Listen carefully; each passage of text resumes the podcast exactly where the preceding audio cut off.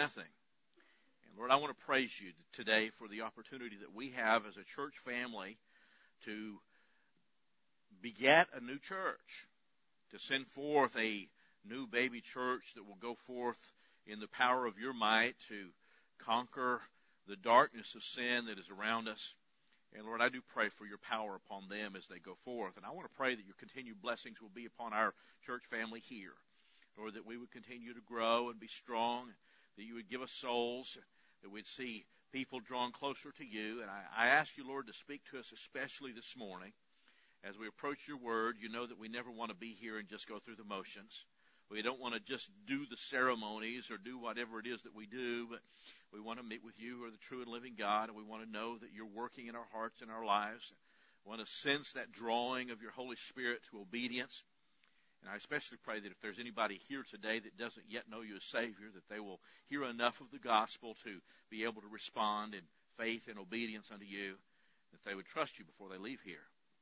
As your vessel, once again, I ask you for forgiveness of sins. I ask you for fullness of your Spirit. I ask that your name would be honored not only in me, but in those that hear. We thank you and we praise you in Jesus' name. Amen. Thank you, folks. You may be seated.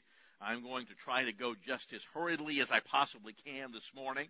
I know many of you are uh, anxiously awaiting to see what is over in the Family Life Center as soon as we're dismissed. But we're to we're to feast on the Word of God first. Uh, just look at it from a positive side.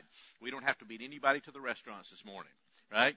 Uh, it's all right here. And so, uh, but Ephesians chapter 4 obviously is a passage dealing with the purpose and function of the local New Testament church. As I mentioned, today's service is special because it serves as the launch of a brand new baby church. The Bible often calls the local New Testament church the body of Christ. One of the responsibilities of being the body of Christ is reproduction. Within the context of the church, reproduction occurs in two ways. The first produces internal growth as Christians within the congregation beget new Christians by way of their soul winning witness. And that's the purpose for our Wednesday evening Bible studies that we've been doing on how to win souls on purpose teaching you or trying to teach you how to go out and bear witness for the Lord Jesus Christ. The second form of reproduction, I believe, is equally important and it's the beginning of new churches. This church, by the way, has had the opportunity, the privilege of uh, seeding, if you want to put it that way, number of different churches right here in our area. The uh, Cypress Creek Baptist Church over on the northeast, excuse me, northwest side of Houston is a church out of our church. The Pacer, the Iglesia Bautista Pacer, a Spanish-speaking church that was seeded out of our church, and now praise the Lord, the Mosaic Christian Fellowship Baptist Church. I know what they're going to do with that name, but anyway, we're going to talk about that as we go through. Uh, but that's being seeded this morning, and I believe that that's according to the teachings of Scripture. Uh, the principle of like begetting like is key to our understanding of Scripture. Dogs beget dogs. Uh, by the way, never anything else. Okay? Cats beget cats. Human beings give birth to human beings. Monkeys give birth to monkeys, and never vice versa. Christians reproduce Christians, and churches reproduce churches. For that reason, I'm excited about what's going on today. Now, I don't say that I approach today without some level of concern. We know that it's rough out there. And just as all parents are concerned over whether the child they've reared will fare well in the wide world, so are our concerns over any fledgling ministry that leaves our nest. We understand that they belong to Christ and not to us. But we can't help feeling a little bit like empty nester parents as we watch our baby walk out into full independence. It's not necessarily an easy thing for a parent to do. We know that the day would, we knew that the day would come, but we still hover over the young one in a very real sense for the rest of that child's life. Those of you who are parents physically know what I'm talking about right? Doesn't make any difference if your child is 40 years old. They're still your child, right? And uh, they always will be. And that's kind of where we are with this new church. The point is that while birthing church is a part of what we do, watching them walk out into the big wide world is not necessarily an easy thing. Our church plan has been meeting for some time now, a little over a year, close to a year and a half, uh, with some help from some of our own and some that they've reached they're ready to begin to establish some level of independence. The purpose of today's special service is to pray God's blessing on them as they go and offer some last words of advice from the pages of God's Word. Since it is the Word of God, it truly amounts to more than advice. It is a very small measure, a blueprint of what it takes to make a ministry successful. Not necessarily in the eyes of the world, but in the eyes of God, whom we serve. I speak primarily to Pastor Jackson and his group, but I invite you to listen in because these principles apply to every child of God and to every ministry that names the name of Jesus Christ. As Paul said to his son in the ministry in 2 Timothy chapter 4 and verse number 5, 2 Timothy chapter 4 and verse number 5, he said, But watch thou in all things. Endure afflictions, do the work of an evangelist, and then to catch that last phrase, make full proof of thy ministry. Make full proof of the, thy ministry. And so as Paul said to Timothy, so say I now to you. I want to challenge you all today, church plant and mother church alike, to do the work of the ministry.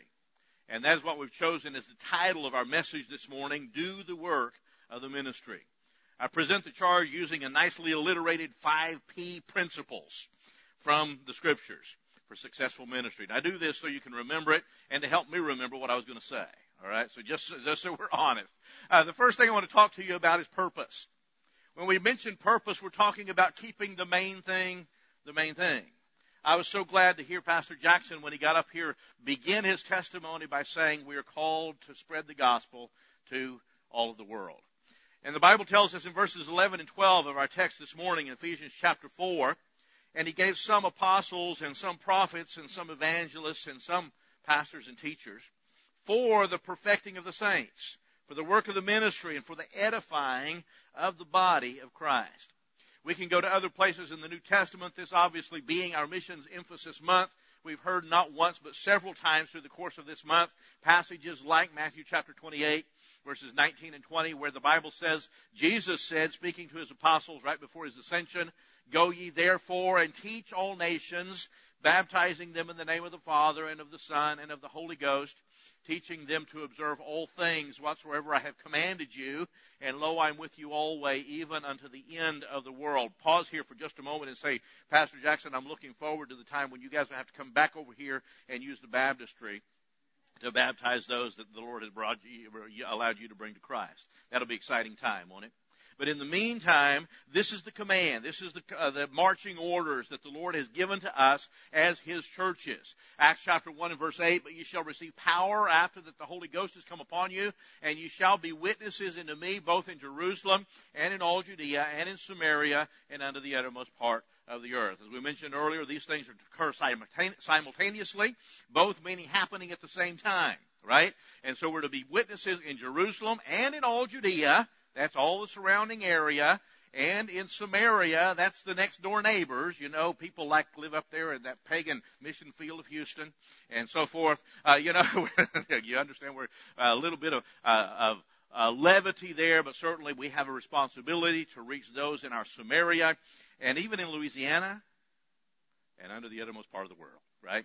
And of the uttermost part of the earth. The command is to go. The command is to carry the gospel of Jesus Christ.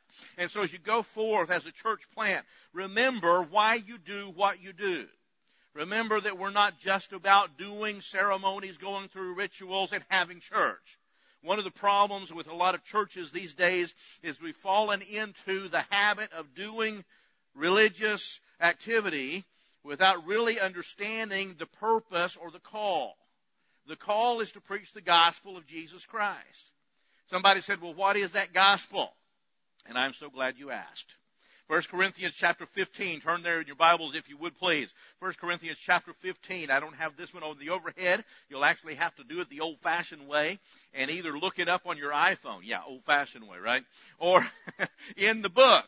1 Corinthians chapter 15 verses 1 through 4. The Bible says this, Moreover, brethren, I declare unto you the gospel which I preached unto you, which also you've received and wherein you stand, by which also you're saved if you keep in memory what I preached unto you, unless you've believed in vain.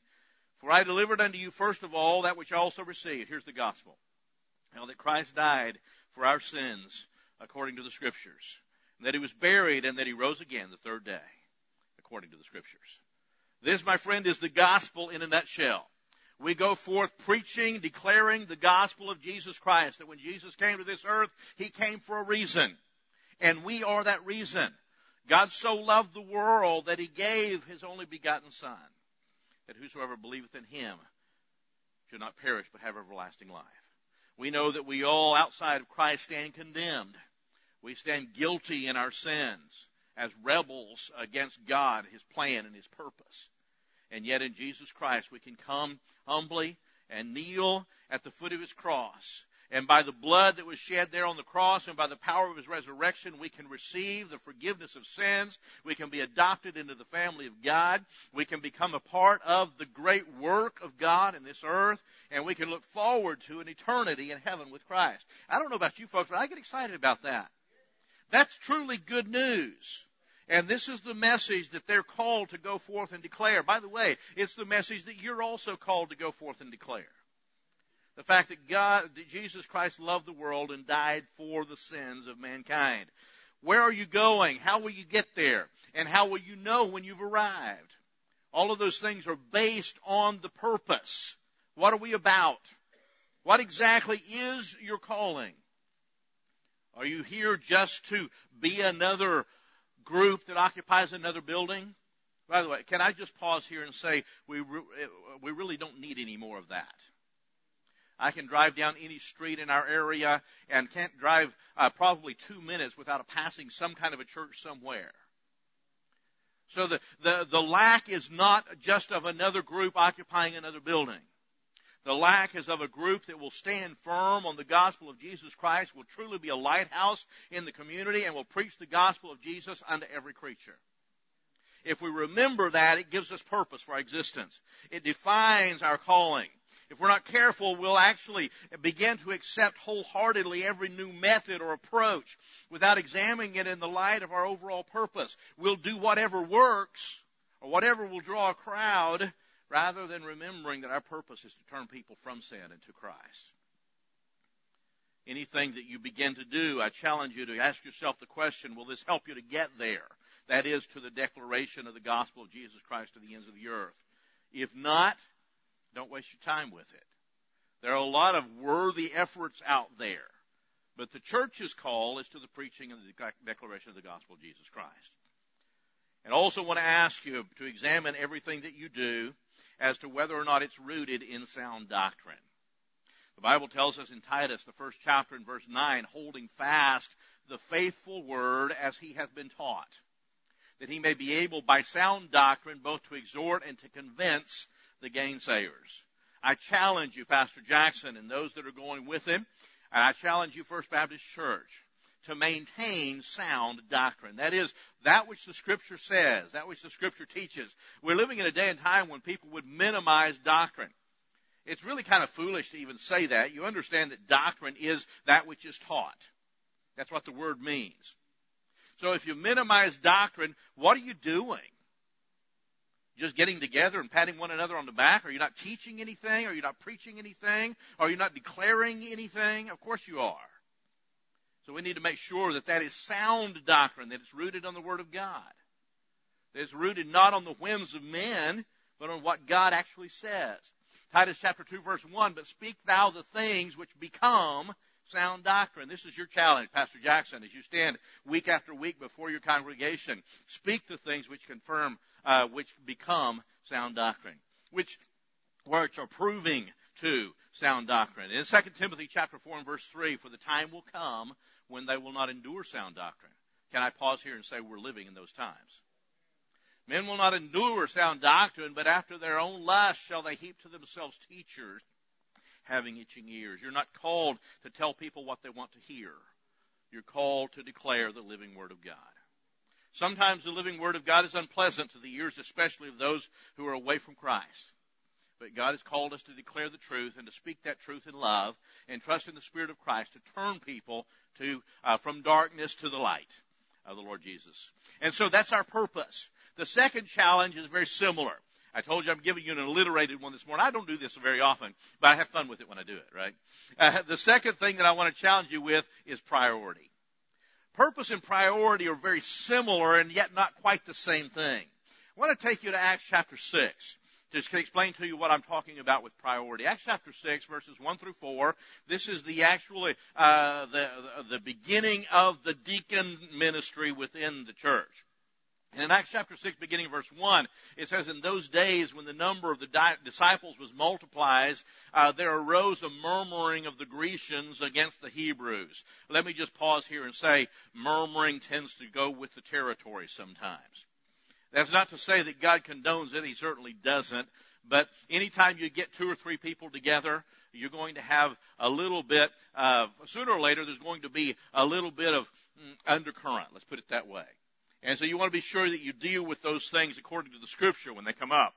But he said there arose a murmuring of the Grecians against the Hebrews because their widows were neglected in the daily administration. Now this is going to be dealt with uh, properly, correctly, according to the biblical pattern. But verse 2 says, Then the twelve called the multitude of the disciples unto them and said, It's not reason that we should leave the word of God and serve tables. It doesn't make sense that we should stop preaching and start waiting on tables, in essence. And so in verse 3 it says, Wherefore, brethren, look ye out among you seven men of honest report, full of, Holy Go- of the Holy Ghost and of wisdom, that we may appoint over this business, but we will give ourselves continually to prayer and to the ministry of the word. Now, the reason I read this passage is because there are so many things that the church can get involved in, especially there are so many things that the pastor can get involved in, that sometimes it's hard to distinguish what's important and what's not. Right? Uh, I'll be honest with you. I, I told the church last week we went out to Arizona and preached a missions conference for the church out there. By the way, I bring you uh, salutations from the Dacunas and the ministry uh, out in D- Dudleyville, Arizona. Uh, but one of the things that I observed to them is that we have uh, many things with which to fill our time. There are a whole lot of things that we can do, but not all of them are conducive to our purpose. Right? And so it's easy to get distracted just by doing stuff. I've been in the ministry going on close to 40 years now. And quite frankly, there have been many times in my ministry when uh, I've gotten distracted by doing what I call putting out small fires. You know, you're running around stamping out fires and you're not doing the work of the ministry. It's easy to fill your days with activity that doesn't fit with your call.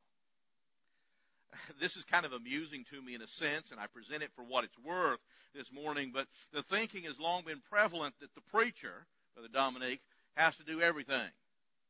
I have to tell you, uh, having had the privilege of starting churches in in Mexico when we first started out. Literally, you you, you do everything. You're, you're the preacher, you're the song leader, you're uh, the nursery coordinator, you're the visitation director, uh, you're the trash carrier outer, uh, you're the toilet washer, uh, you're the you know everything else that has to be done. Uh, the preacher has to do it. So the preacher is often expected to do everything from visitation to repair work, from preaching to cleaning, from praying to running personal errands uh, for individuals within the church, from sitting at a desk studying and doing paperwork to visiting every family in the church every two weeks, right?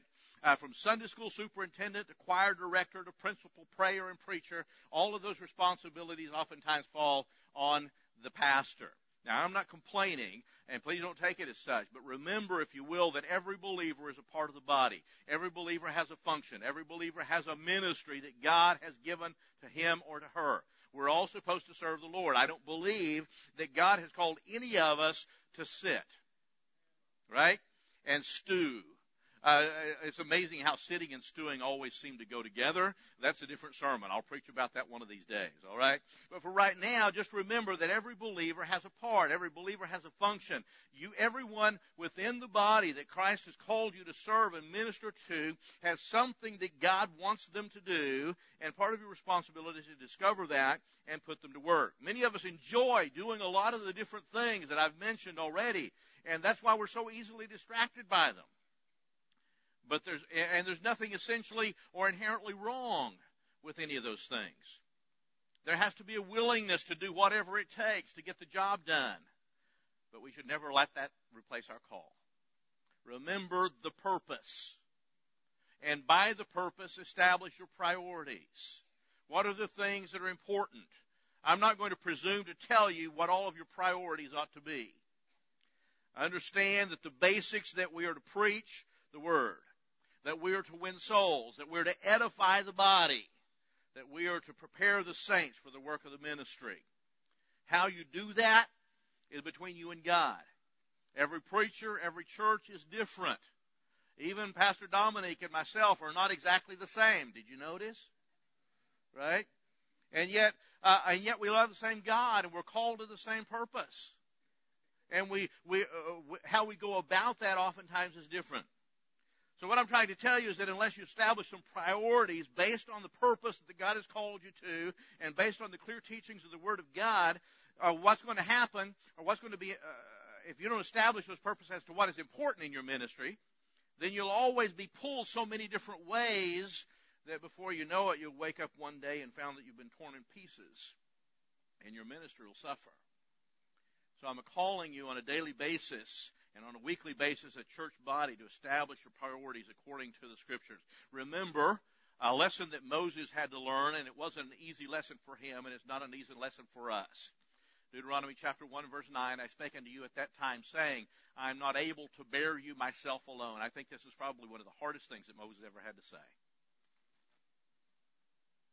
Think about it with me for just a moment. Moses is a great leader. Moses is a man that was called of God to lead the people of Israel out of Egypt, to deliver them from slavery, to change drastically the whole way of their life. And yet this is a man who at one point in his life took things into his own hands and tried to deliver them by sheer force of strength. And of course that led to about 40 years of downtime on the backside of the desert as he was preparing for God to use him. And then as he led forth the people of Israel, saw the mighty hand of God working time after time, providing food, providing water, opening the Red Sea, leading the people of Israel, protecting them from the bites of venomous serpents, all of these different things. And yet Moses had to come to the place where he said, you know what, I can't do it all myself.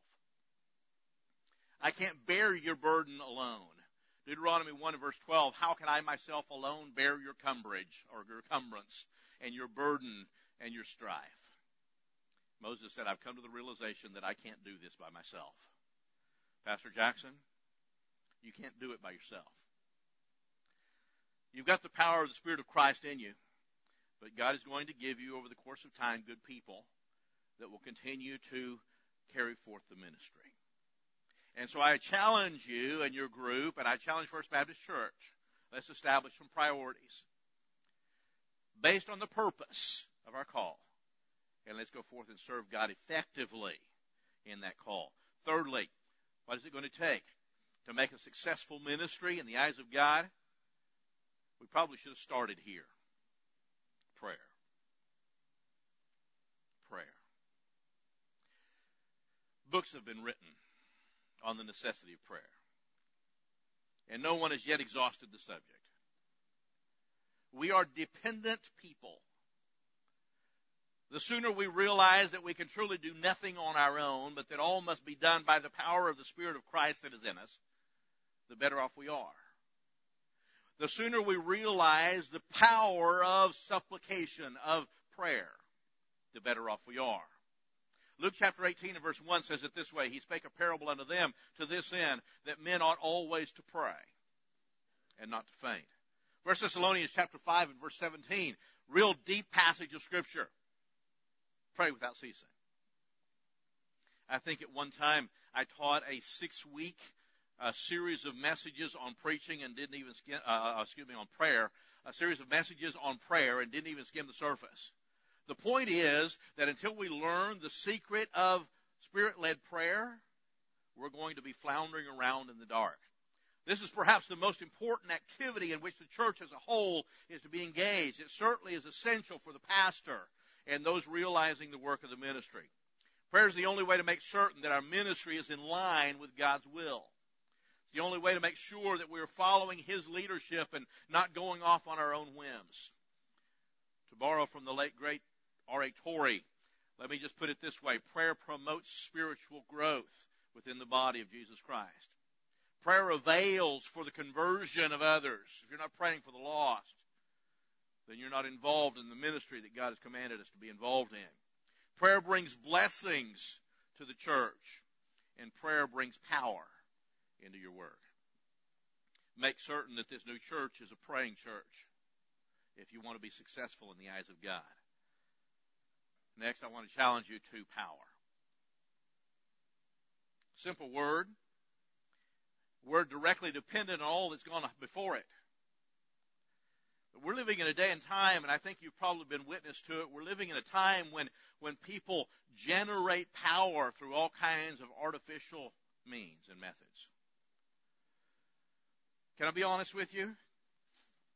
Unfortunately, many times the church service on a Sunday morning has degraded into nothing more than some kind of a performance wherein we try to get people emotionally engaged, and I'm not saying that that necessarily in and of itself is wrong, but what I'm saying is that we, we, we substitute the power of God with all kinds of noise and lights and uh, excitement that's artificially produced.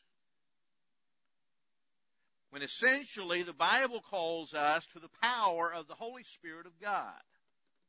Go back, if you would please, with me to a passage that we read at the beginning, Matthew chapter 28, verse 18. The Bible says, And Jesus came and spake unto them, saying, All power.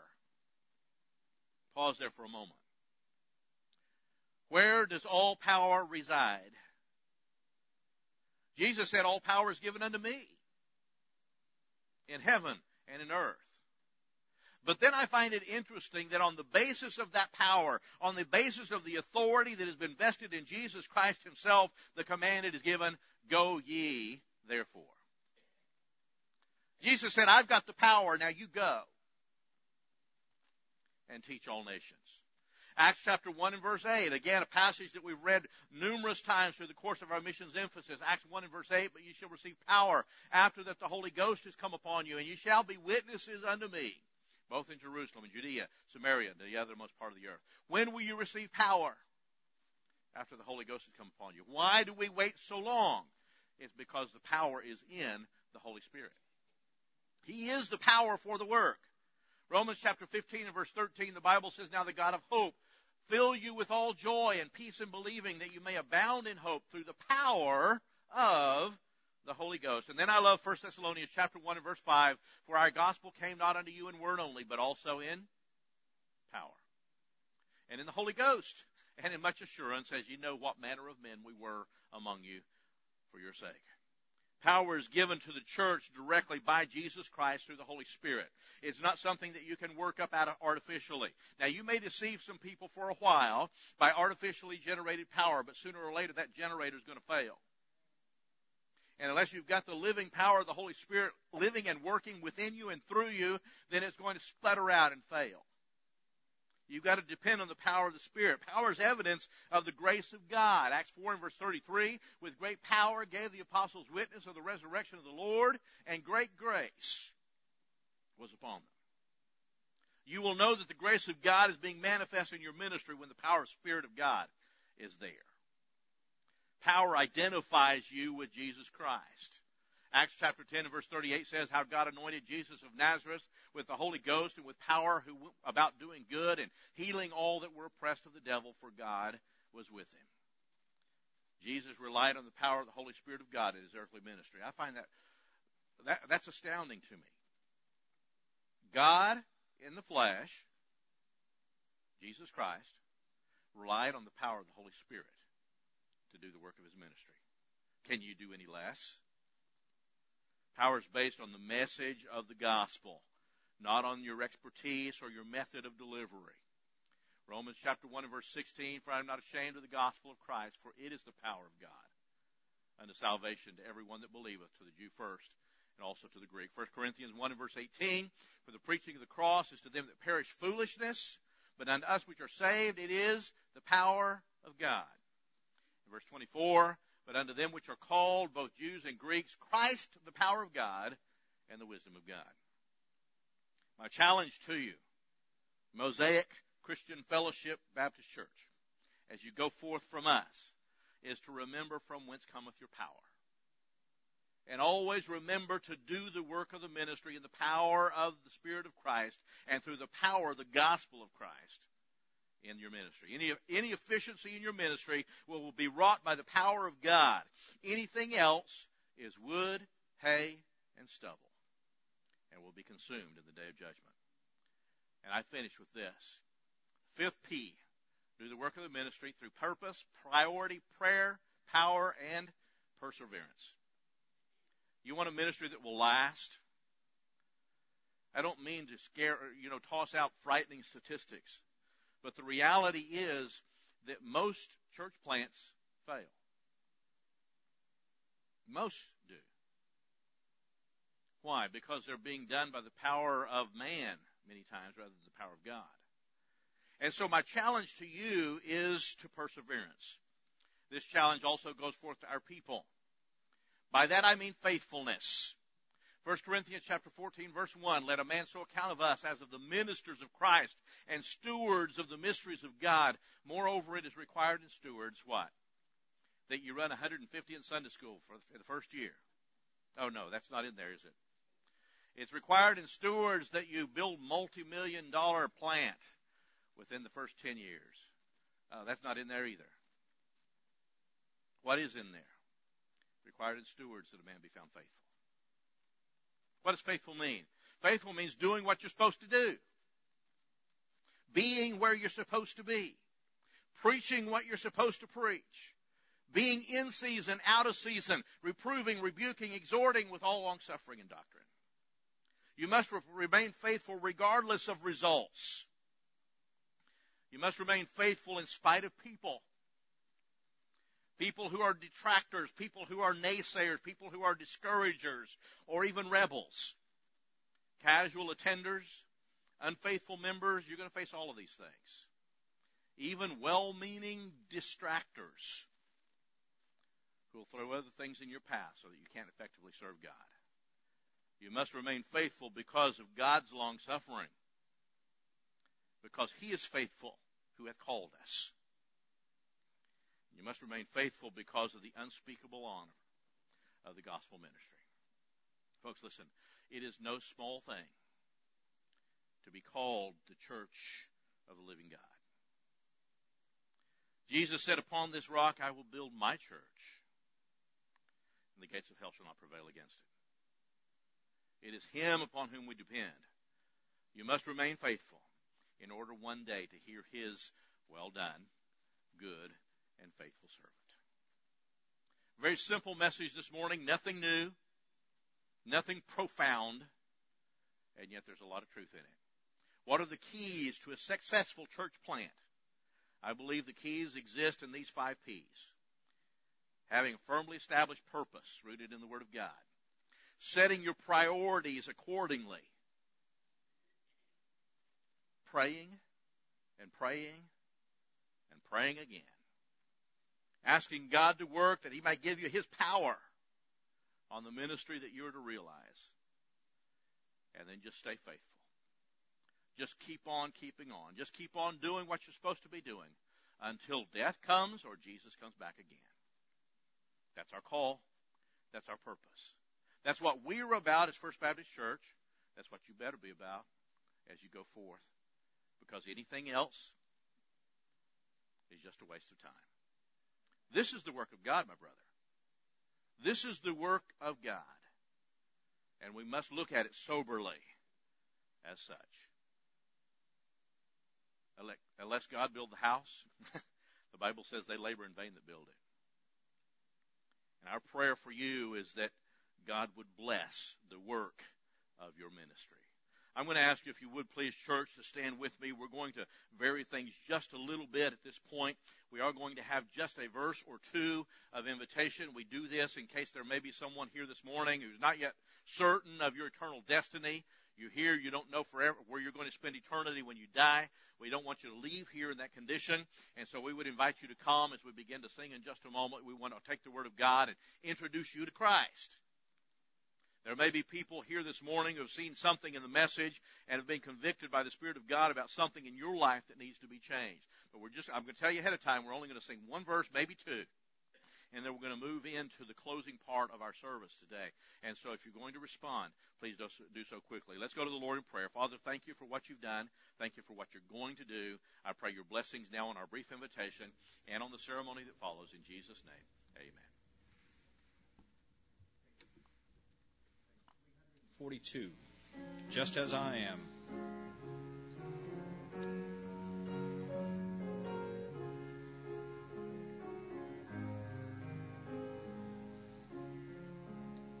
Just as I am.